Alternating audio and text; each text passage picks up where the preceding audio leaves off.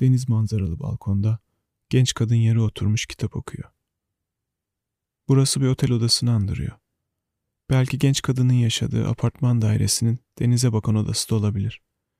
Ama bu resme ilk bakıldığında yaz tatiline tek başına çıkmış bir kadın olduğu izlenimi uyandırıyor. Duruşu ve yüz ifadesi burada ondan başka kimseler yokmuş gibi, dingin ve sakin. İlk bakışta bu durum hüzün hissettirebilir belki ama genç kadın halinden hiç de şikayetçiymiş gibi görünmüyor. Kitabına gömülmüş, vücudu güneşe dönük, içinde bulunduğu anın tadını çıkarıyor.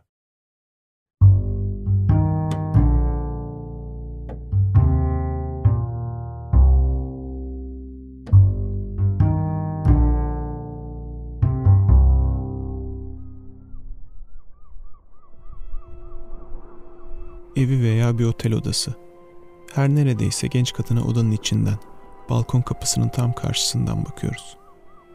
Pencere ve balkon kapısı boydan boya cam kaplı. Kapı sağ tarafta. Sağdan menteşeli ve içeriye doğru tam 90 derecelik açıyla açık. Tavan tuvalin dışında kaldığı için görünmüyor. Yine kapı ve pencere çerçevesinin üst kısmı da tuvalin dışında kalıyor. Kapıya çok yakın olduğumuz için odaya dair hiçbir şey görmüyoruz. Gördüğümüz şeyler pencereyi örten ince tül ve kalın fon perde. Bir de balkon kapısı ve pencere. Diğer şeyler görüş açımızın dışında kalıyor. Tül perdenin rengi hafif pembeye çalan krem renginde. Fon perde ise açık kahverengi. Odanın zemini satranç tahtasını andıracak şekilde beyaz ve gri renkte karo seramik kaplı. Kapının dibinden bizim bakış açımıza kadar üç sıra seramik taş döşeli. Kapıya hemen hemen bir metre kadar uzağız. Balkon kapısı ve pencere iki parmak yüksekliğindeki ince bir eşiğe oturtulmuş. Perdeler camın sağ tarafında bir karış boşluk kalacak şekilde kapalı.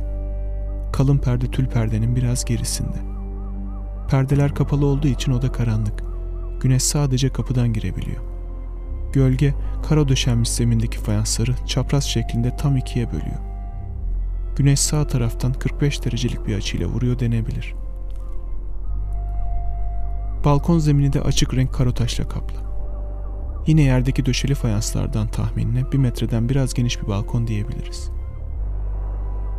Odanın tavanını göremiyorduk ama balkonun tavanı tuvalin üst kısmından görüş açımıza giriyor. Tavan beyaz renkte. Herhangi bir ışık veya sallanan bir avize yok. Uç kısmındaki dış cepheden aşağı doğru bir çıkıntı iniyor. Estetik amaçlı mı yoksa yağmur, kar gibi sebeplerden dolayı kullanışlı bir amacı mı var bilmiyorum. O çıkıntının aşağı bakan dar yüzeyi de pencere ve kapının rengine uyumlu bir şekilde kahverengiye boyanmış.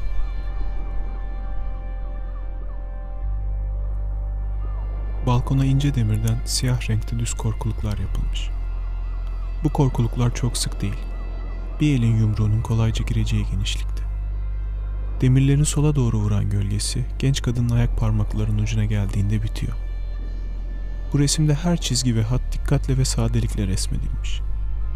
Tıpkı tam parmak ucunda biten gölge gibi ferforje korkuluğun üst demiri genç kadın tam başının üstünden teğet geçecek şekilde hizalanmış.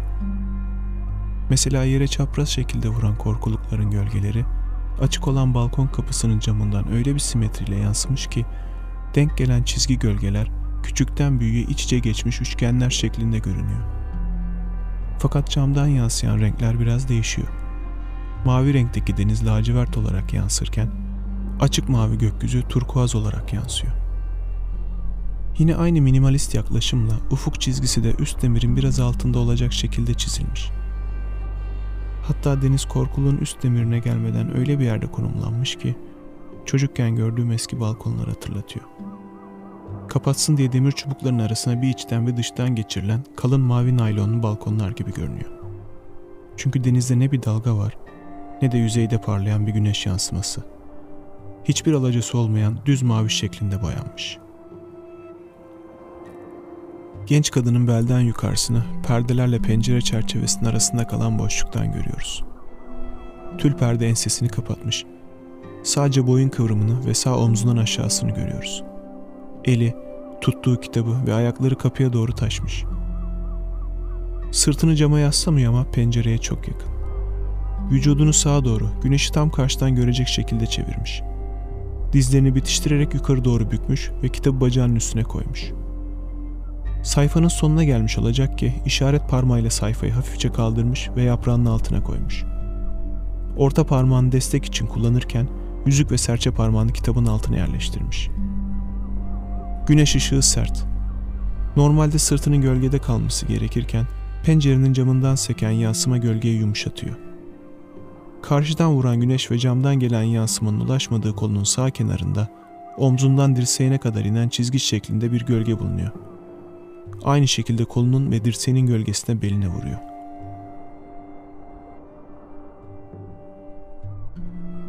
Genç kadının saçları siyah renkte. Perde kapatsa da saçlarını sağ omzundan alıp sol omzuna attığı anlaşılıyor. Sağ kulağı saçlarının altında kalmış.